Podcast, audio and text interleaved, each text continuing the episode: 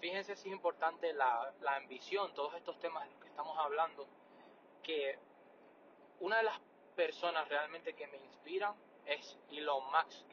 Fíjate que esta persona dice, por ejemplo, iremos a Marte.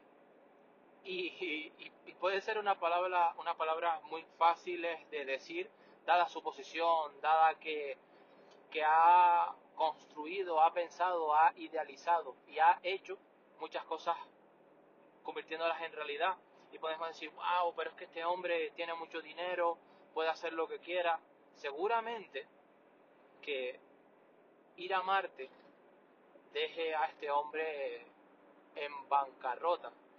Este hombre va a, a tener que encargarse de, bueno, de reunir toda la financiación, de buscar inversores, de en definitiva ir al mercado para buscar todos esos recursos para hacer su idea realidad.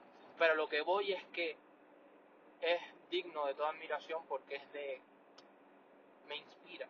Es una persona que primero se compromete y después busca cómo hacerlo.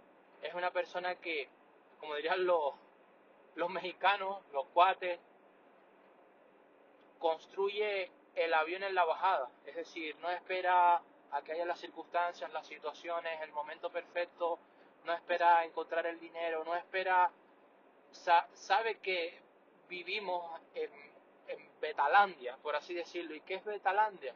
Bueno, pues según los ingenieros, según los desarrolladores de software, es un mundo donde las cosas se sacan al mercado, salen al mundo, no en fase de pruebas, porque no en fase de pruebas, pero, pero sí en una inversión, una, una versión que está casi totalmente terminada, parcialmente terminada, al 80%, al 70%, al 90%, etc.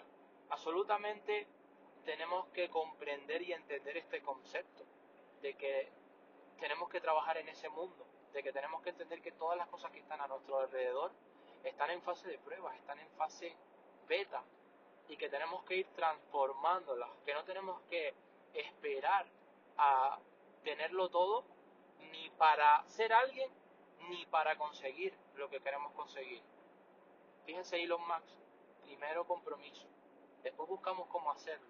Igual debes de hacer tú con tu ambición. Fíjate, por ejemplo, que, que Jeff Bezos también está trabajando en esa tecnología de los cohetes autopropulsados, están, están trabajando en recursos que puedan llevar a Marte y en el futuro a otros planetas para que esos cohetes autopropulsados puedan aterrizar y no se pueda y no se pierda esa tecnología, sino que vengan de vuelta con qué? Con pruebas.